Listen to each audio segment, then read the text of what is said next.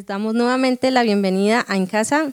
Meli, qué gusto estar nuevamente aquí contigo. Hola Ale, bienvenida y bienvenido a nuestros invitados a este tercer episodio. Bueno, les cuento que este tema de hoy a nivel personal, mejor dicho, cuando mi mamá lo escuche, se va a reír un montón. Y este personaje de hoy se llama ¿Cuándo será ese cuándo?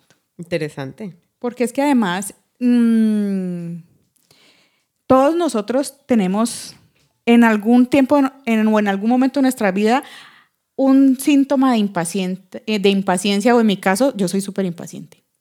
Pero no nos damos cuenta que para todo en la vida tenemos que esperar. Uno tiene que esperar que llegue el bus, que llegue el domicilio, que te paguen la quincena, que llegue la persona. O sea, para todo hay que esperar. Y este es el gran tema del día. Y quiero presentar a mis invitados hoy. Son Lady Penagos y Diego Daza. Muchas gracias muchachos por estar hoy aquí y sacarnos este tiempo tan especial. Con mucho gusto, no, es un honor para nosotros estar aquí. Muchas gracias Meli y Aleja por invitarnos. Bueno, aquí estamos para saber cómo es que es, cuándo es cuándo. ¿Cuándo, será ese cuándo? ¿Cuándo será ese cuándo? Interesante. Está bueno, está bueno. Bueno, esta era una pregunta y digo, mi mamá se va a reír porque ella me decía, mamita, algún, tal cosa va a llegar, espera. Y yo, ¿pero cuándo? ¿Pero cuándo? Entonces, eh, y ella me decía, ¿cuándo será ese cuándo? Entonces, por eso, cuando ella está escuchando esto, se va a reír muchísimo. Pero bueno, una pregunta. ¿A qué nos referimos cuando hablamos de cuándo será ese cuándo? Porque o sea, estamos hablando de esperar. Pero como decía, siempre estamos esperando. Cuando toca hacer una fila, cuando vamos a, a, a salir y toca esperar a que lleguen los amigos. Y en este caso, ¿de qué espera vamos a hablar? Sí, claro, porque a mí me pasó en estos días que Juancho me pidió un helado. Entonces le dije, Juancho, más tarde. Y empezó, mamá, ¿cuándo llega el helado? Mamá, ¿a qué horas es el helado? Mamá, ya es más tarde. Mamá, mamá. Entonces, ¿de cuál cuándo es que vamos a hablar hoy? Sí, porque un niño no espera. bueno, es importante eh, comprender el propósito de la espera en muchos aspectos de nuestra vida. Pero vamos a, hoy a tratar uno y sobre todo en este mes del amor y la amistad, sobre nuestras relaciones, esa espera de cuándo llega la persona idónea, esa elegida, esa con la que vamos a compartir nuestra vida. De esa vamos a hablar hoy y también vamos a tocar el cómo no caer en el afán y cómo no cometer errores en nuestras decisiones que nos puedan llevar por caminos equivocados y pues darnos una mala experiencia. Uy, ese tema está como que me aplica. tome nota, Estoy Lea, esperando. Tome notas. Sí. Saque la- la- el blog de notas. Sí, toca porque, o sea, yo ya voy a estar así. ¿Cuándo será? ¿Cuándo? ¿Cuándo llega? Pues Tranquila, tranquila. Ahí, ahí, ahí nos tienes para, para irte instruyendo en el camino. sí, bueno, tampoco ya pues, puedo esperar un poco más. Pues, por ejemplo, también el tiempo de espera para muchas personas puede verse como un desierto, pero en este caso no, no lo tenemos como un desierto porque el tiempo de espera también es un tiempo importante para cada uno como persona. Bueno, si lo sabemos ver de esa manera y si lo vemos con un propósito. Entonces aquí yo quisiera que Lady o Diego nos cuenten acerca de, para ellos, qué significó o qué ha significado en su vida ese tiempo de espera. Esperar nunca es fácil, que es de las cosas más difíciles que hay y, más en la, en la realidad que vivimos hoy en día donde todo lo queremos ya. Entonces está, por ejemplo, la tarjeta de crédito, cógelo, cómprelo ya y páguelo de aquí a tres meses. O el carro de cómprelo ya y empiezo a pagar el siguiente año. Esperar nunca es fácil, pero para mí esperar cobra sentido y tiene éxito si tú tienes a Jesús a tu lado. Si tú tienes algo que te complementa en esa espera, que te acompaña en esa espera. Eh, pues si estamos hablando del amor de la vida, yo recuerdo que a mí mucha gente me preguntaba, ¿y cómo estabas segura que ese era el amor de tu vida? Bueno, eso será tema de otra ocasión. Pero mm, esperar no fue fácil, no fue fácil después de haber hecho conciencia que ese era, que ese era el que yo quería, que tenía todo lo que me gustaba, pero habían cosas que sanar, había que tomar tiempo para conocerlos, había que tomar tiempo para estar segura, si ese sí era, el amor. Y bueno, esa espera no, no fue sencilla, pero fue muy interesante, fue un gran aprendizaje y, y tuve compañía. Tuve la compañía de Jesús todo ese tiempo. Yo le decía a él, usted es mi novio, mi amigo, mientras, mientras vamos en este camino. Entonces, bueno, pues como para ir andando en el tema, eso fue. Dieguito, ¿usted cuánto Bueno. esperó? Como- no, usted sí esperó 15 como una años. eternidad. Lo que pasa es que es una historia bien particular, ¿no? Porque, digamos, a la que es mi esposa la conocí hace más o menos ya 17 años. Y tuvimos una relación, comenzamos, ah, pero pues éramos unos niños terminando colegio y sabíamos que pues no nos íbamos, o sea, no, nunca nos visualizamos como que íbamos a ser novios por 10, 12, 15 años Sí, hasta que no. podamos decidir una decentemente pues He casarnos aquí o algo una así. historia de amor. Noviazgos eternos. Entonces nosotros decidimos pausar. Dijimos, ok, pues vamos, cada quien haga su camino. Duramos como unos dos años. Y siempre pasó. Ahí yo decido, yo estudiaba otra carrera, yo estudiaba eh, ingeniería en sistemas. Yo decido estudiar música y casi que me tomo toda mi carrera para esperar. No neces o sea, ya en ese tiempo ya cada uno hizo su camino y cada uno hizo su vida. Ah, pero yo recuerdo que estaba concentrado en otra cosa digamos que estaba concentrado primero en reencontrarme con Jesús también porque había tenido un- una etapa de como de alejarme un poco. Estando dentro de la misma iglesia me había alejado de Dios. Y estando sirviendo dentro de una iglesia me había alejado de Dios y, y aún así digamos que estaba tomándome ese tiempo para, para encontrarme a mí mismo con, con Jesús, lo que decía ahorita Lady, ¿no? Ah, y en medio de ese camino eh, Dios empezó a hacer cosas muy bonitas. Pasó tiempo, yo creo que unos ocho años, nueve años. Seguí en contacto más o menos con, con, con ella, pero Como una amistad así como, sí, una amistad como... como que, hola, ¿qué más? Pero no, mira, no, pues estábamos en contacto, o sea, sí estábamos como al día y todo, pero recuerdo una vez que, que ella me, me, o sea, nos citamos, creo que era un 31 de diciembre, una cosa así, para, Feliz año. para el feliz año, pero finalmente era como un cierre de página. O sea, ya, ya los dos dijimos como que, ok. O sea, nunca ninguno de los dos fue capaz de decirle al otro, hagamos un camino aparte. O sea, o sea como que ya es una nueva etapa, hay que cerrarlo. Ah, y ese día dijimos, bueno, ya. Ok, o sea, ese- eh, me, me- empezaron a decir eso. Y recuerdo que Dios tornó esa... Digo Dios porque, o sea, a mí jamás me hubiera ocurrido decir eso. Eh, Dios tornó esa conversación a, a los dos que veníamos como inestables con el Señor a decir, pues encuéntrese con Dios, yo me voy a encontrar con Dios, es todo lo que podemos hacer ya. De ahí para allá, nada, no hay nada más. Y ese fue el proceso de restauración. Eh, ahí recuerdo que ahí em- decidimos empezar a venir aquí a la iglesia, ah, pero sin ninguna intención de nada, ni nada, pero simplemente de conocer a Jesús.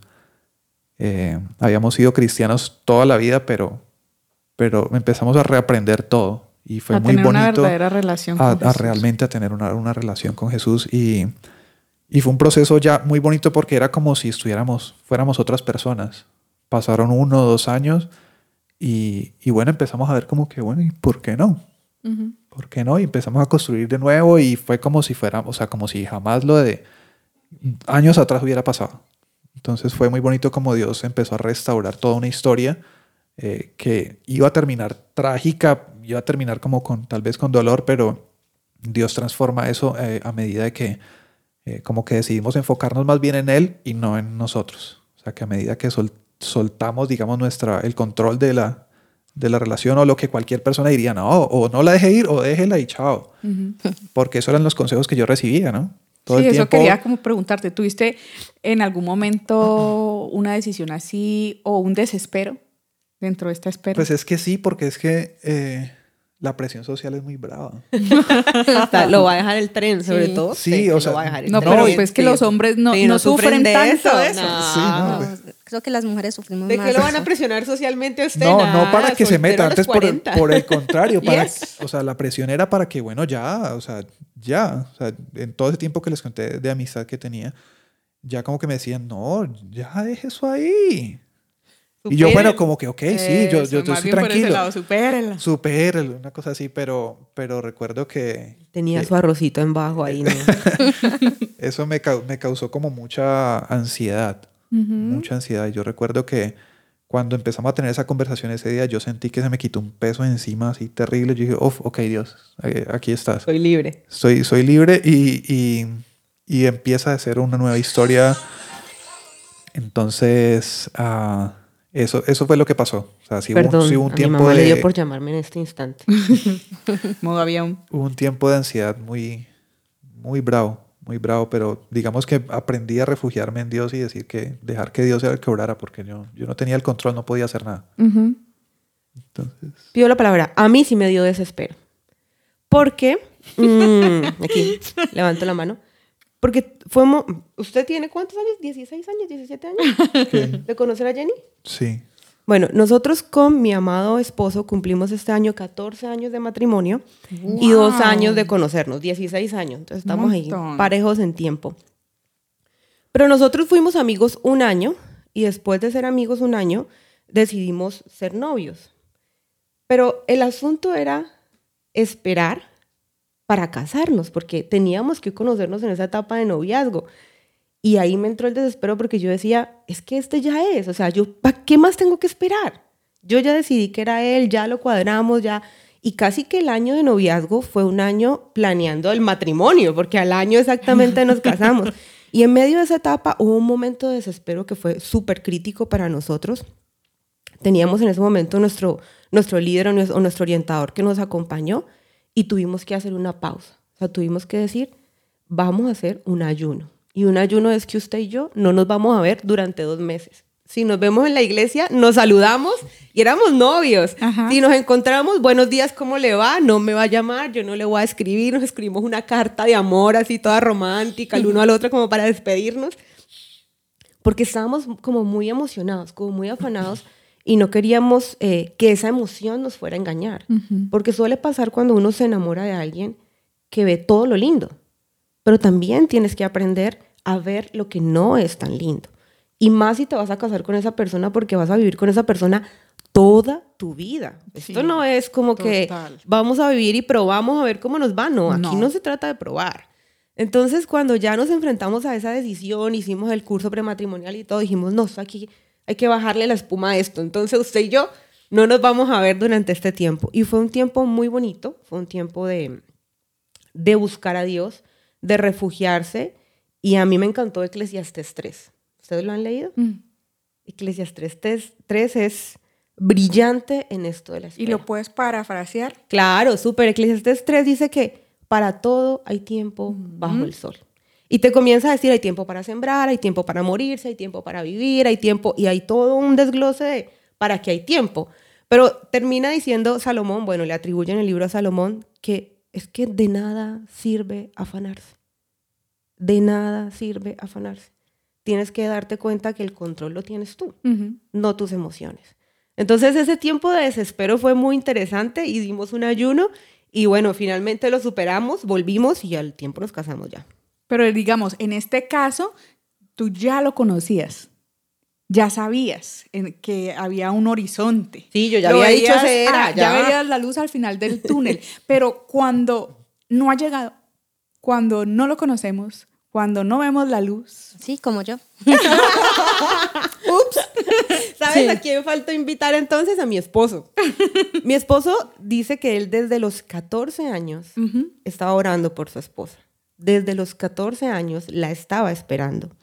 Y desde los 14 años él se la pidió a Dios, incluso escribió cómo la quería y venía orando por ella y esperó, a ver, ¿cuán- ¿de cuántos años tenía mi esposo? Unos 10, 12 años más o menos. ¿Cuántos años nos casamos? No, ya no me acuerdo. Pero esperó por ella. Y cuando uno, yo sí nunca esperé, yo nunca en la vida esperé casarme, jamás. A mí mi mamá me enseñó que los hombres no servían para nada, pues obviamente mi mamá. Claro, no. E- Eso detrás de cámaras, o más bien detrás del micrófono, lo hablábamos ahora, que en las estadísticas que hay hoy en día de personas que no se casan y divorcios, todavía hay personas que creen en, en- matrimonio, pero eso es otro tema. Sí. Ese, ese- ese va para, para otro podcast. Bueno, yo les quiero preguntar algo. ¿En algún momento de pronto llegaron a pensar que no se iban a casar? O sea, que iban a seguir en ese tiempo de espera o que probablemente no llegara la persona y estaban listos por si no llegaba tampoco alguien. Yo creo que yo era parte de las estadísticas de que no me quería casar. No, yo, mi un hombre para no, no me servía para nada. Yo todo lo podía sola en la vida. No, encartarme, no, eso era mucho encarte, no, no. Yo tuve que redescubrir en Dios la importancia de hacer familia y la importancia de tener pareja para poder decir, ahora sí lo quiero. Y Dios fue bello y me lo regaló. Entonces, en mi caso, em, pues no, yo no quería casarme. Yo no tenía fan tampoco. Pues yo estaba como en una fase, es una etapa de mi carrera como tan enfocado en mí que no, no tenía como, como el afán, pero lo que les dije ahora, también la presión social por el otro lado de los que sí, ahí, ¿para cuándo? ¿Y el anillo para cuándo? ¿La novia para cuándo? Entonces, eh, siempre uno como que se le mete como la, en la, espinita ahí, ¿no? Pero, pero no, no, no, casi no tuve como, como el desespero así, ¿no? Claro que es que también estamos hablando de que yo me casé cuando tenía 21 años. Entonces me casé muy joven. No, Lady, por Dios. Salí, del colegio y... Yo, sí. Yo escucho esto y siento que yo me voy a caminar aquí. ¿En no sé si eso te animó, te desanimó, ¿vale? Sí, ya. Yo como que voy a empezar a, estudiar cómo prepararme para quedarme sola. No, no, no, no, no te preocupes. Yo, por ejemplo, también esperé, desesperé un montón, em, pero, digamos, yo a mis 25, no. No pensaba en casarme para nada. O sea, en mi caso yo me enfoqué en muchas cosas pero ya digamos tipo 29, 30, ahí yo ya empecé, aquí hubo pues, aquí hubo pues. Y llegó un momento eh, en el que yo ya tenía eh, mi novio, que ahora es mi esposo, donde yo veía que él decía, ah, sí, eso va a llegar, sí, sí, pero, pero sí algún día, sí algún día, y ese algún día no, no, pues yo no veía que llegara. Entonces, eh, yo tenía como esa angustia, como ese afán, como que entonces, chao, y no sé qué, también tenía la oportunidad de irme del país. Entonces yo dije, bueno, Señor, ya cuando uno se estrella solito, pelea con Dios, no sé qué, baja la cabeza. Eh, eh, viví tres historias bíblicas donde entendí el tiempo y las pruebas que hay que tener antes de y eso para todo aplica en la vida. Entonces yo decía, bueno, la prueba de Job, tres días. Eh, ve, perdón, me equivoqué. La prueba de, de Abraham con su hijo, ¿cuánto duró? Él, tres días en su obediencia. Job, en su situación, dos años. Pueblo de Israel, no, pues. 40 años. Mm. ¿Y qué pasaba? Era la actitud que ellos tenían durante. Durante. Y ahí donde Dios me enseñó como que, ¿qué estoy haciendo yo en el durante? Entonces también vi que habían situaciones que yo tenía que sanar y perdonar. Perdonar situaciones de la niñez, del pasado, para yo poder tener una relación, porque ¿qué iba uno a brindar? Entonces por eso también habían cosas que no se daba tanto en mí y obviamente la otra persona también tenía que crecer. Y en este caso, yo recuerdo un día en la iglesia se hizo un ayuno, un festivo, pero yo ya lo hice con mucha paz. O sea, ya ese tema de, ah, ah, ah, tiene que, tengo 28, tengo 29, voy para 30, me casé a los 31, aclaro. Entonces yo ya decía, pero 30, 30. Ese tema que social que a uno sí, claro. lo persigue. Entonces ese día yo hice el ayuno, muy juiciosa, pero ya con una paz en mi corazón muy, muy, o sea, yo ya me sentía muy tranquila en ese aspecto de si me casaba con esta persona o no. Y recuerdo que al final del ayuno, él me preguntó, ¿qué vas a hacer? Yo le dije, mira, yo sí quiero que hablemos. Quiero hablar, yo, pero sin pelea, sin, sin ningún malestar. Quiero que hablemos. Y él, ok. Entonces yo le dije, mira, yo vine al Señor, hoy le presenté mi situación y yo siento paz.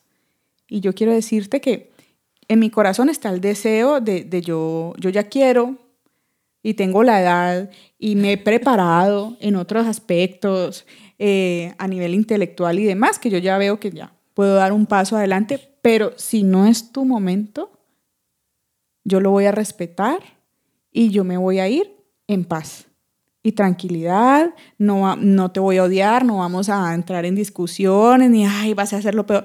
No, pero hoy, con la mano en el corazón y muy tranquila, te lo digo así. Yo si no es tu momento, yo me voy. Ya yo ya decía, No, contra la pared no vive nadie. Ahí le dejo. Entonces ya él Claro, quedó ahí. No, no, no, no, no, no, no, no. Ya vamos a hacer el curso prematrimonial. Les quiero decir que después de eso el curso prematrimonial se hizo como a los tres meses y eso por allá lejos. O sea, fue, no, no, no la intención fue asustarlo, ni nada, pero yo ya... Cójame que me voy. no, ni, ni fue decirle, vea, si hoy usted no se decide y si hoy no veo el anillo, chao. No, esa no fue pero fue como que... Es como el propósito, ¿no? como establecer el propósito de por qué Yo le dije, mira, tranquilo, no te sientas acosado, porque también todavía tenés tiempo de conocer más personas, de si quieres vivir otra experiencia, dale, tranquilo, pero también eh, si, si ves que tampoco soy yo, hay que ya soltar y también dejarme ir. Pero yo o sea, de verdad que después de vivir momentos de mucha ansiedad, Dios me pudo dar como esa paz y esa tranquilidad en el cual yo ya, sí tenía, no sé, más edad, sí ya, no, ya para mí no fue relevante ni fue la presión de que tengo que llegar ya y, y este tiene que ser. Dije, no, de pronto también Dios en otro lugar tiene otra persona para mí y yo estoy empecinada, empecinada, empecinada, porque a veces nosotros somos rebeldes eh, y queremos esa, esa persona y esa persona y Dios nos está diciendo una y otra vez, no, por ahí no, por ahí no, y uno sigue y sigue y sigue. Y como en el podcast pasado hablábamos, yo siempre le dije a Dios que me mostrara realmente quién era esa persona. Y hoy en día yo puedo decirles que yo conocí lo peor de la persona que, que elegí para mi vida y conozco también lo mejor. Entonces, por ese lado, muy tranquila. Lady. Em, es importante lo que decías ahora, Meli. ¿Qué hace uno mientras tanto? ¿Sí? ¿Qué hace uno mientras tanto? Y recordaba ahora que el tiempo que yo tuve de espera y el tiempo que tuve de, de formar mi vida en Dios fue muy valioso para lo que tenemos hoy como hogar. Porque yo no hubiese podido construir un hogar y no hubiese podido amar a mi esposo si no hubiese sacado tanta basura que había dentro de mí. O sea, pues eso, por ejemplo, que, que el hombre no te sirve para nada, que tú no necesitas un hombre. Yo era muy autosuficiente. Yo no quería un hogar, no quería una familia, no quería nadie que me estorbara o que me fuera tropiezo. Entonces, ese tiempo en el que pude esperar, en el que pude eh, encontrar en Jesús el todo de mi vida, fue muy valioso para ir sacando toda esa basura todos esos lastres que si no se hubiesen limpiado antes de, no, pues yo creo que yo sería de las que se casa y a los tres meses está botando la toalla y sale corriendo, porque ya, bueno, será tema de otra conversación, pero no es fácil. Cuando uno ya pasa del noviazgo al matrimonio y hay muchas barreras que hay que superar, pero ese durante, ese mientras uno espera, mientras llega el momento, siempre es importante pensar lo que tú decías, Dios tiene alguien para mí, pero mientras tanto yo qué voy a hacer por mí. ¿Qué, debo seguir trabajando? ¿Qué debo seguir superando? Eh, ¿Cuáles son las zorras que están devorando mi, mi cultivo? Que eso es súper importante trabajarlo siempre en los momentos. Y además, ¿qué experiencias tengo que vivir? ¿Por qué digo esto? Hay personas que dicen, no, es que yo me casé, entonces no, no, no estudié, no viajé. No, en este tiempo de espera, en mi caso, yo me especialicé, hice la maestría, entonces yo ya en ese aspecto, por ejemplo, ya, ya, ya yo, uno va viviendo ciertas cosas. Eh, por ejemplo, yo te decía, a los 25 años yo estaba en otro tema, en el deporte, compitiendo, o sea, ni por aquí se me pasaban otras cosas, porque estaba viviendo otras experiencias, viviendo cosas que, que hoy en día no, no, no, no tengo que extrañar, eh, digamos, en algún, cuando uno escucha eso, ¿no? En algunas personas. ¿no? Chévere, pero bueno, ustedes han contado de qué es lo que debemos como de hacer, de prepararnos, eh, lo que han dicho también, pues lleva como hablar de guardar su corazón, de cuidarse, de no aceptar al primero o a la primera que parezca. Entonces, ¿ustedes qué, qué creen que debemos evitar en ese tiempo de espera? porque tentaciones siempre hay. Total, a la vuelta de la esquina. Sí, entonces, ¿cómo hacemos para, para si llega una tentación o algo? Porque eso puede ser de un momento y ya, pero estamos dañando nuestro tiempo de espera. Entonces, ¿qué debemos evitar para que nos suceda eso. Es que, hay que yo pienso que hay que saber como el tiempo en el que estás y por qué estás allí. Porque digamos, pues cuando uno no sabe para dónde va cualquier bus le sirve, ¿no? Entonces, lo que, lo que se mueva, voy. Entonces, no, no, no es, digamos, el tiempo. Dios siempre eh, pone los tiempos de espera para trabajar algo en uno. Siempre los desiertos son para... O sea, me, me causa curiosidad que lo primero que hace Jesús al comenzar su ministerio es, dice que es llevado al desierto. Es, lo primero que tiene que pasar, lo que todos nosotros pasamos todo el tiempo. Y hay desiertos todo el tiempo, pero un desierto donde uno no entiende por qué está allí se puede convertir en algo cíclico, como le pasa a Israel. Y seguir dando vueltas y seguir dando vueltas y se te puede pasar la vida. Y si pasas toda una vida y es muy triste cuando como cristianos no tenemos un propósito claro en nuestra vida. Y digamos, eh, en, una, en esa área tan importante como pues, son las emociones, eh, uno tener muy claro, ok, estoy en este tiempo porque Dios está trabajando esto en mí, si soy consciente, ¿no? Porque hay personas que pronto no tienen la conciencia de lo que Dios está haciendo, no simplemente, ah, no, pues estoy solo ahorita y, y ¿qué hay? Porque tengo muchos amigos que, que dicen, no, ahora sí, y mentira, y le dura un mes, dos meses la relación, y, ahora sí, no, y es no, pasa nada. eso, el de tener la conciencia de, de por, en qué tiempo de espera estoy, y creo que es el Espíritu Santo es el que realmente te sitúa y, y, te pone en esa conciencia de estás en un tiempo de espera. Entonces pienso que alejados de, de esa parte es, es, muy difícil saber que estamos en un tiempo de espera. Claro, vas recibiendo hojas de vida y, ta, ta, ta, y, y, te metes en una relación y comenzas y te desgastas y, y perdes años tal vez de tu vida, porque también están las relaciones tóxicas, ¿no? De las que tengo, tengo muchas personas cercanas que tienen relaciones de muchos años y no van para ningún lado. O, que uno no ve como que esto tenga como un propósito claro o no se han centrado en pensar esto para dónde va. Como lo que tú hablaste, ya, bueno, ya tengo esta edad, quiero hacerlo, estoy en esta posición, ¿usted dónde está? O sea, ya como que se sientan a, llegar a un acuerdo. Y a veces vivimos sin un propósito. Y pienso que lo que decía ahorita Aleja de, de, de qué no se debe hacer o cuidar es justamente eso, el no saber para dónde voy o qué quiero en esta etapa de mi vida, qué estoy construyendo con el Señor, si tengo ya una relación con Dios, Señor, ¿qué quieres enseñarme en este tiempo? ¿Estoy solo? Ok, voy a, voy a ser el mejor, la mejor persona que pueda acompañar a otra persona en algún momento. Construye una visión y algún día esa visión se va a juntar con otra visión y se juntan y eso es una bomba. Tienen un propósito Lo mejor allí es trabajar en uno mismo. Exacto, exacto. Cuando, cuando, cuando construyes una visión, ya sabes para dónde vas, es muy fácil vos decir, encontrar otra persona, yo voy para este lado, vos para dónde vas. ya, ahí ya, ya chocas. O se alinean los caminos. Digamos que es un mejor filtro ya cuando sabes para dónde vas. Ahora, no sé si esto sea como, digamos, ya muy adulto en el sentido de, de sí, como ya tener pues una madurez espiritual más, más este, pero pienso que va para todo digamos, cuando vas a, no sé, escoger la iglesia en la que te vas a congregar, cuando vas a, a, a, salir con amigos, ¿cuál es la visión de esas personas? ¿Cuál es la visión de esa iglesia? Y si mi visión la puedo poner por debajo de eso, porque eso pasa en un matrimonio. Ustedes juntan la visión y la construyen como uno solo. Entonces, en las empresas en todo lado, claro. si no estás de acuerdo con la visión, de, de, ese, de, esa empresa, ¿por qué vas a trabajar ahí? Exacto. Y, y, hay gente que, lo peor es que la gente dice, no, es que me toca y necesito papita para comer, entonces me toca y me toca, y finalmente tienes una vida súper infeliz porque te metiste a trabajar en una iglesia Tienes que, madrugar todos los días a hacer lo que no quieres. Exacto. o vas a una iglesia donde todo el tiempo te la pasas criticando, decides que no me gusta cómo hacen eso, y criticas y criticas, hermano, ¿y cuál es la visión de una iglesia? Le pregunté a un amigo que me, me, me llegó con eso, no, no sé Ah, no sabes para y si esa iglesia tiene que ser así y tal vez vos no tenés que estar en esa iglesia.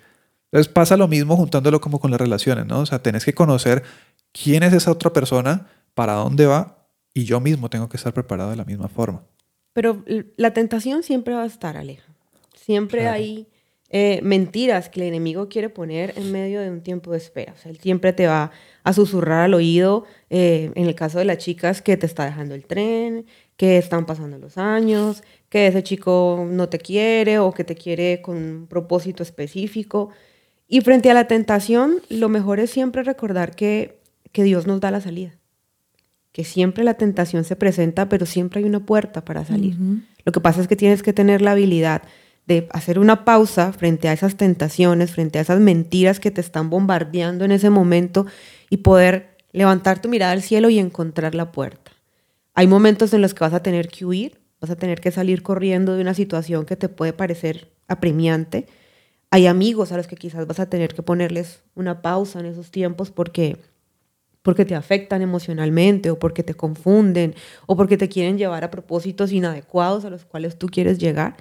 Entonces, frente a la tentación, lo importante es pensar que nosotros tenemos el control porque Dios nos lo ha dado, que tenemos la fuerza para superarla y pedirle al Espíritu Santo que nos permita ver la salida, nos permita ver por dónde coger para no seguir masticando ese mismo chicle y caer presos de la tentación. Es importante eso que dices, porque yo he tenido como ambas experiencias en el sentido de antes de Dios y después. Cuando estaba antes de Dios, o sea, yo me acuerdo, yo no me quería casar, yo no quería familia, nada de eso. Yo me acuerdo que una vez nos dejaron una tarea, ¿cómo te ves en 10 años? Yo soltera. y, pero era porque no, no le sentía como la, la importancia a, a una pareja, tampoco eh, tenía como mucha importancia por la iglesia, porque, o sea, yo sí iba a iglesias, pero era como más porque iba a acompañar a mi abuela o como por obligación. Ahorita me estoy dando cuenta que también viví mi tiempo de espera con la iglesia, porque conocí, pero nunca me identificó con ninguna. O sea, no, nunca hubo como compartir propósitos, como usted lo decía, no lo de la visión, hasta ahora. No hiciste clip como la película de los monstruos de Hotel Transilvania. Y eso, aún, en eso, el tiempo de espera. Recuerdo que mi mamá, yo estaba muy adolescente cuando ella hablaba de servicio y de servir. Y mamá me decía como cuando tú le sirvas al Señor, yo sí, cuando te da como 50. Era, yo fui súper rebelde y esa era como lo que yo respondía o era lo que pensaba. Pero Dios trata de una forma que hoy en día, que cuando le empecé a servir, no, no me daba cuenta que estaba sirviendo. Entonces, cuando uno trata con Dios de verdad en esos tiempos, por ejemplo, de espera, yo no tuve que esperar hasta los 50 para decir, ahora sí voy a servirle a Dios, sino que Él fue haciéndolo todo para que uno empezara a servirle en el tiempo en el que Él lo necesitaba y de la manera en que Él lo necesitaba, porque a veces eh, de pronto uno tiene conceptos equivocados. Sí. Y, y Él lo ha hecho. Es que Dios hace cosas más bonitas. Es. O sea, eh, como dice, el, mejor tiempo de Dios es perfecto. Su plan siempre será mejor que el nuestro. Sí, yo nunca me imaginé sirviendo. Y yo hay veces como que reflexiono y yo, o sea, tiempo atrás hubiera dicho como que no, está Alejandra ahora está loca. Pero ahorita es algo que disfruto, me gusta. Entonces he entendido que estoy, bueno, yo creo que estoy viendo mi tiempo de espera es que yo primero tenía que trabajar en mi relación con él y también en mi relación conmigo misma, porque como ustedes decían, hay cosas por sanar y, y, eso hay que hacerlo en el tiempo de espera, porque llegar a sanar cosas ya con otra persona, eso puede dar también luego diferencias, eh, problemas en la relación. ¿Por qué? Porque tú o no estabas lista para eso, para ese momento. No, y es que a veces uno espera la, la persona perfecta, ¿no? uno tiene el estándar mm. súper arriba y uno como que no. Esperaba el príncipe azul. Que sea así, así, así, así, así, pero uno se va a ver uno mismo y uno no es ni así, ni así, ni así. Exacto. O sea, uno está cumpliendo la lista de otra persona también. Y a veces uno no toma en cuenta eso. Y, uno es que, primeramente, el idóneo tienes que ser tú mismo. Exactamente. O sea, yo soy, tengo que ser la idónea, sentirme bien conmigo, porque entonces, ¿cómo espero que el otro... No, wow, cuando yo, o sea, me falta tanto por, yo, yo, yo, yo diría, Meli, que que cuando esas personas llevan mucho tiempo en espera, tienen que aprender antes de que llegue el momento y dejar que Jesús llene ese vacío. Mm. Porque hay un vacío entre nosotros naturalmente. Eh, si se vio en la película de Soul, me encanta esa descripción, un huequito ahí que hace falta, algo, algo tiene que completar ese huequito. Bueno, hasta que tú no te sientas pleno, hasta que no te sientas tranquilo, seguro, agradecido con la situación en la que estás, la que estás viviendo, que le permitas a Jesús llenar y ser ese complemento, pues vas a estar siempre ansioso, vas a querer siempre algo más allá. Mm, y podemos seguir trabajando en nosotros. Igual nosotros estamos trabajando en ser idóneos o en ser como Jesús todos los días de nuestra vida. O sea, no vamos a terminar nunca.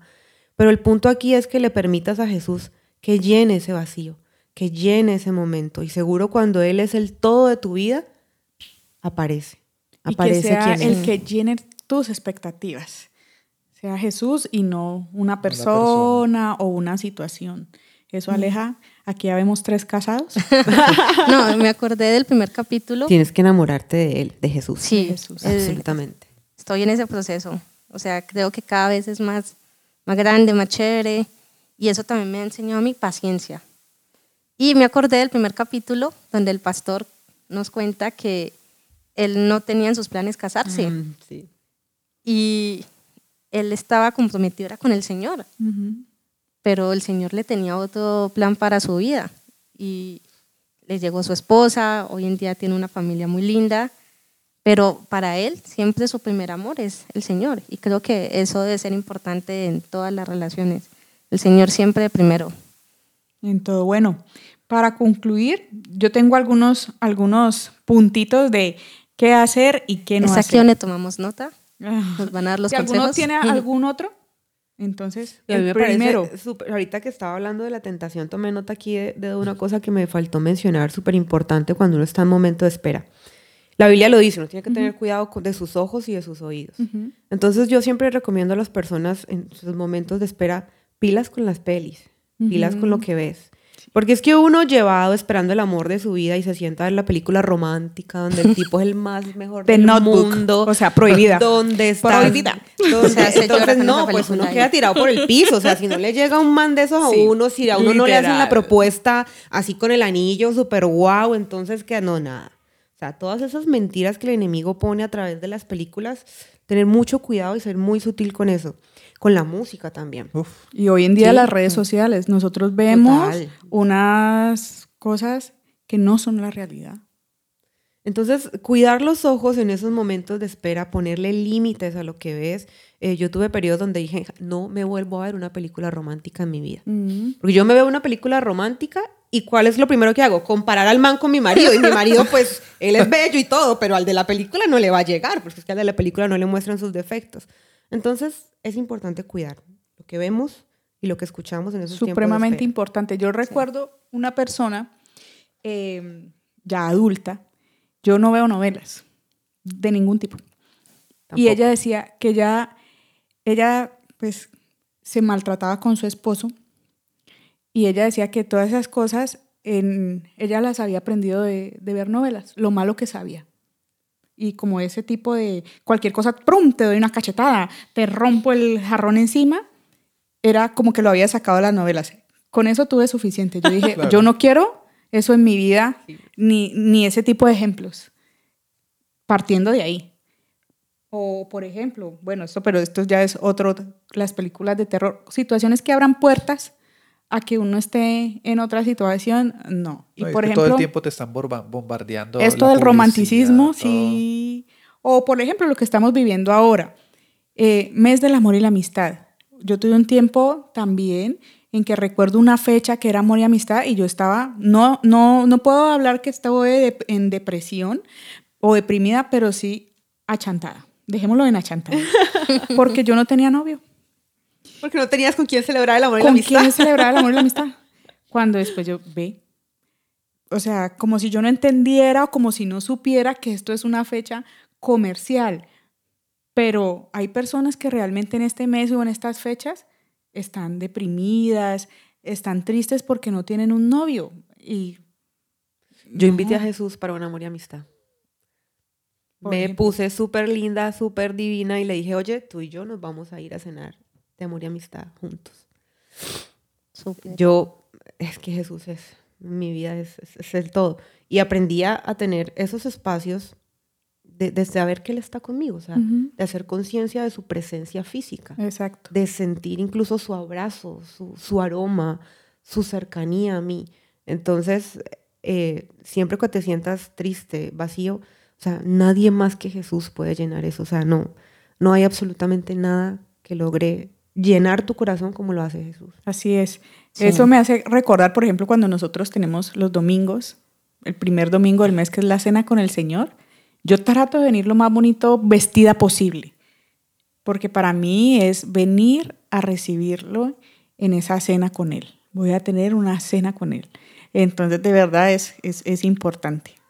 Sí, bueno, y otra cosa, si quieren celebrar amor y amistad, aunque sea una fecha comercial, también lo pueden celebrar con ustedes mismos. O sea, trabajar en la relación que tienen en su amor propio, también lo pueden celebrar con la familia, con los amigos, porque pues el amor no se encasilla solamente a una pareja. O me invitan para comer, yo no tengo ningún problema. Yo les acompaño a comer. ya saben. Que nos inviten, claro, nosotros hacemos compañía. Yo ahora estoy haciendo unos brownies super fit. o sea, siempre hay con quién celebrar. Lo importante es como no, no deprimirse, no dejarse afectar por lo que se ve también socialmente. Porque es que la sociedad es una presión horrible. Es una presión. Y aquí está dentro de uno de los no hacer. Entonces, ¿Tú qué dices? ¿Concluimos, chicos? Hágale. ¿Quieren algo Hágale porque ahorita nos vamos a ir a comer algo. Bueno, yo les quiero preguntar algo antes de concluir. La amistad. Eh, ¿Qué fue lo más bonito que les dejó el tiempo de espera? Lo más bonito que me dejó el tiempo. No, lo que hemos dicho, enamorarse de él. Ta, ta, ta, enfocarse en él. Conocerlo, pues. Lo que pasa es que uno se sumerge tanto en una relación que consume tiempo, que consume todo también, y uno finalmente está tan metido allí que olvidas muchas cosas de ti mismo, olvidas, ¿no? Dios va trabajando como tanto en vos que empiezas a conocerte a vos mismo, empiezas a conocerlo a Él de una manera que necesitas conocerlo allí. Entonces, para mí una de las cosas más bonitas fue enamorarme de Él. Para mí lo más bonito del tiempo de espera fue mi esposo. Fue, llega concluido el tiempo, verlo, saber que era mío y saber que íbamos a construir y a trabajar en los sueños y en los planes de Dios. Eso es el mejor regalo. Una familia orientada en los propósitos de Jesús y mi esposo fue mi mejor regalo de tiempo de espera. Si no lo hubiese esperado, quizás hubiese perdido, quizás hubiese llegado a, conocerlo de una manera diferente y quizás o no lo hubiese conocido. Mm. Pero mi esposo. Ok, ¿y a Melissa? Para mí la sanidad en el tiempo de espera tenía que sanar relaciones familiares. Em, yo, por ejemplo, eh, venía de un hogar disfuncional, de un papá de divorcio. Mm, desde que mis papás se divorciaron por siete años no vi a mi papá. No sabíamos de él absolutamente nada. Y eso tenía, yo tenía muchos problemas para entablar relaciones sentimentales por ese aspecto. Y un día yo decidí buscarlo por mi cuenta él se sorprendió mucho, ese señor temblaba, lloraba. Pero yo lo abracé y desde ese momento algo en mí se rompió, sanó y, y de ahí en adelante mi vida empezó a cambiar, cambiar y lo que Dios me dio ha sido muy diferente a las expectativas que yo tenía. el Señor las ha superado todas. Todas porque de hecho en, mi camino personal yo he tenido que esperar para todo. Para todo, aún hoy en día, esperé para, para este bebé que tengo, que nos llena completamente la casa, el corazón, todo, pero para que aún él llegara, tuvimos que esperar, porque no quedaba embarazada, eh, porque fue un proceso, hasta que llegó en el momento que él tenía que llegar y, y lo he disfrutado muchísimo. Entonces también ese tiempo de espera me enseñó a vivir y a disfrutar cada etapa que, que, he tenido que, que, ir viviendo y afrontando.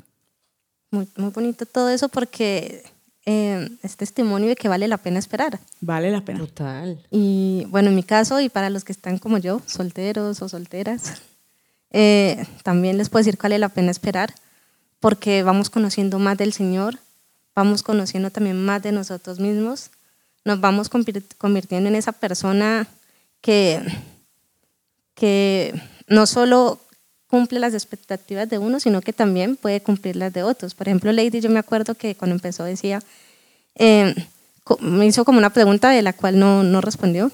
Yo le iba a preguntar, pero dije, ah, que fue la de, ¿cómo sabemos que es la persona idónea? Entonces. me la han hecho un montón de veces. Yo creería. la responder. bueno, yo me voy a arriesgar a, responderla. Yo creería que, que, tú sabes que esa persona es también ya cuando tú estás lista o listo. Cuando tú ya has, has estado, estás preparado para, para afrontar también esa relación. Porque es que a veces pasa que puede que llegue la persona que cumple todas tus expectativas, pero tú no. Entonces, esa persona que uno ve como idónea, en ese momento puede ser que no sea para ti, solamente porque tú estás con muchas cosas eh, que no has sanado ni nada. Entonces creería yo que cuando ya tú estás lista o listo para esa persona también, puedes saber quién es tu idóneo. Te voy a responder rápidamente. Vamos a escuchar a Lady. Yo venía de la vida loca. Mi vida era la vida loca. Yo vivía sola desde mis 16 años. Eh, entonces mi vida era la vida loca. Cuando yo conocí a Jesús, sucedieron muchas cosas en mi vida, pero cuando yo vi a mi esposo cantando, que cantaba, yo lo vi cantando y yo me quedé mirando a ese muchacho sin ninguna intención, no me interesaba nada, estaba cansada de, de los hombres. Lo vi y dije, es muy interesante ver cómo ese hombre ama y adora a Dios con tanta libertad. Y a mí eso me, me hizo como, como clic, dije, interesante. Un, y le dije a mi amiga que me invitó ese día, uno así es que tiene que conseguirse uno. Un hombre que tenga sus ojos puestos en Dios. Pasó el tiempo, nos conocimos y resultó que ese era el mío. ¿Cómo supe que era el mío y cómo supe que él era? Porque yo sabía que él tenía la capacidad de amar a Dios. Eso es todo. Porque mi esposo no es perfecto, yo no soy perfecta, nunca voy a poder ser idónea, él nunca va a ser idóneo, pero él siempre va a tener la capacidad de ir a Jesús, de mirar a Jesús y de amar a Dios. Entonces yo le dije, si él puede amar a Dios de esa manera, pues seguro me puede amar a mí con todos mis defectos, punto. Sí. Y es eso. También Ale, un, un tip para ti, y es que también la palabra nos habla de la multitud de consejos, obvio, de quién los recibimos, pero cuando estamos siendo pastoreados, si dentro de nuestros pastores, nuestros orientadores, ven que es una relación donde hay paz, donde ellos sienten esa paz, donde tú también sientes e-, esa paz para llegar a, concluirla en un matrimonio, también Dios te puede estar hablando a través de, de estas otras personas. O sabiamente, ¿no? Esa multitud de consejos tenemos que ver de, de, quién es el consejo? No es de mi amiga que quiere rápido que yo me case o, o, que está que estrena el vestido. No, sino es de quién yo estoy recibiendo esa, esa aprobación. Primeramente de Dios, de la paz que hay en el corazón, que también está en estas personas que tienen esa relación con Él. Bueno, yo creo que he aprendido mucho y espero que todos también. No sé si de pronto tienen otro consejo. No, pues aquí para concluir como ya los puntos, entonces les diría, el primero, ya lo hablamos, aprovechar el tiempo, ser un ejemplo. ¿Cómo puedo ser yo ejemplo para otras personas que están en esta misma situación? Preparar, estudiar, buscar a Dios con todo tu corazón, aprender un idioma, un hobby, un deporte. Tenemos que también ocupar nuestra mente explorar el talento, puede ser algún don musical. A veces nosotros tenemos muchas formas de servir y no, no lo conocemos, no tiene que ser algo estipulado, puede ser desde mi propia carrera o desde otras cosas a nivel espiritual, cuidarse, cuida tu cuerpo, tu alimentación, tu salud, tu físico. Haz un plan si, por ejemplo, quieres bajar de peso, eh, no, pues quiero ponerme los brackets, quiero arreglarme. Esas cosas podemos hacer en el tiempo de espera convertirme, lo que ya habíamos hablado, en la persona idónea, no esperar a que el idóneo sea el otro. Primero tengo que serlo yo mismo. Y qué evitar. Ahí tenemos cuatro puntos. Meli, yo te complementaría el anterior. Sí. Qué pena el... No, no, no, no. se me sale el evangélico que llevo dentro, pero hay que ser como Jesús. Todo el tiempo de nuestra vida. Y la espera es perfecta para ser como Jesús.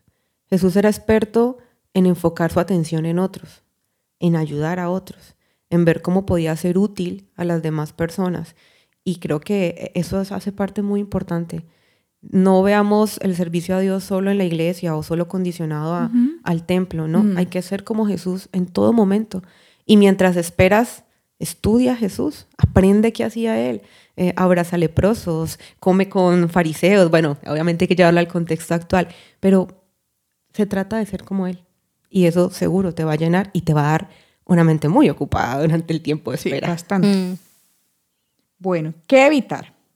Todo aquello que nos aleje de la presencia de Dios. Ya tú sabes que te aleja. Dos, como dice el refrán, a oídos, oídos sordos, consejos apresurados o no pedidos, las presiones sociales, lo que vemos en redes, a ese tipo de cosas nos apartamos. Apartarnos de personas tóxicas, como lo decía Diego. discusiones, ser parte de chismes, comentarios malintencionados. Hay no cuentas de Instagram que hay que bloquear. Sí, por favor. Amigos de Facebook que hay que bloquear de vez en cuando porque es importante eso. Sí. No permitas que hagan con otros lo que no quieres que hagan contigo. Cuarto, perder el tiempo. Es verdad que los años se van y no vuelven. Bueno, creo que todo estuvo muy interesante. Espero que todos hayan aprendido, tomado nota. Es importante cuidarnos en este tiempo de espera, cuidar nuestro corazón. Y creo que una de las principales conclusiones es que Dios debe ser la base de todo. Si estamos firmes en Él y Él siempre es el primero, eh, Él tiene propósitos más lindos para nosotros de los que de pronto nosotros podemos tener para nosotros mismos. No sé, ¿alguien quiere concluir algo antes de dar por finalizado? No sé, pensaba en, el, en, cuando ya estás en el tiempo de espera, viviste un tiempo bacano con Dios y también tienes que salir de ahí, ¿no? O sea, hay momentos donde ya a veces está el otro extremo de personas, ¿no? Que ya hay que quedar en la espera, hay que tocarle la patadita ahí porque... porque el empujoncito. El empujoncito, porque a veces, pues suele pasar. Por ejemplo, yo recuerdo que yo, yo era una persona también como muy pasiva en mis decisiones y, y, recuerdo que me, me, pasó algo parecido a lo que, a lo que te pasó, Meli, pero eh, a veces uno como que necesita esa, como esa bofetada para, claro. para, para despertar y saber también de que Dios te está dando algo supremamente valioso y que no lo puedes dejar ir. Y que es el tiempo. O sea, también cuando ya estás, cuando entendiste por qué estás en ese tiempo, entendés también cuando Dios está diciendo, ok, ya estás. Y también a veces uno, uno por los temores suele quedarse ahí dando vueltas porque es muy cómodo. Es muy fácil no dar decisiones y aplica no solo para relaciones, sino para todo en la vida. Uno suele quedarse cómodo en los tiempos de espera en los desiertos. Entonces, pero hay momentos donde Dios te dice, entren ya, le dijo a Israel, entren en la tierra que yo les prometí hace rato, hace rato está allí. Tiene sus, sus gigantes, pero los van a ir conquistando uno por uno. Entonces, eh, pienso que también es un tema importante, ¿no? El, cuando ya Dios te dice, vas. Y a veces uno es poquito terquito y, y, de pronto no la ve. Es, eso nomás quería decir. Ok. Nos acomodamos y nos da miedo los nuevos retos. Exactamente. Mm. los nuevos Muy del ser humano. Sí, total. No, frente a la espera, o sea, de verdad, yo sigo diciendo lo mismo, Jesús. O sea, yo aprendí a conocer a Jesús como mi Salvador, como mi amigo, como mi novio, es mi esposo y ahora último lo tengo de socio. Entonces, Mm, en cada etapa de mi vida Él se ha ido revelando y hay que encontrar esa revelación de Jesús en el tiempo de espera, que es lo que te hace fuerte y lo que te permite pasar a la siguiente etapa. Así es, hermoso, Lady. Me encanta haberlos tenido aquí en este sofá, en nuestra casa hoy. Por favor, me vuelven a invitar. claro que sí. Tela para cortar, la que quieras. No, para charlar, aquí es lo que hay. Sí, lo que no hay es como más tiempo. Muchísimas gracias, de verdad. Ha sido un tiempo espectacular. sí, qué gusto tenerlos. Gracias a ustedes. Gracias, Lady. Gracias, Diego. Y bueno, creo que esto ha sido todo por hoy. Los invitamos a que nos sigan en nuestras redes sociales, en Instagram, Facebook. Eh, también visiten la página web www, bueno, www.plenitud.org. También el canal de YouTube y obviamente pues también que escuchen los podcasts. Creo que es de interés para todos, solteros, casados, eh, no importa estado civil, lo importante es escucharlo, conocer más de Dios y acercarnos siempre mucho más a Él. Y si estás en la ciudad de Cali, eres completamente invitado a nuestra iglesia, en el antiguo Teatro San Fernando. Nuestra casa. Claro que sí. Chao. Chao, que estén bien.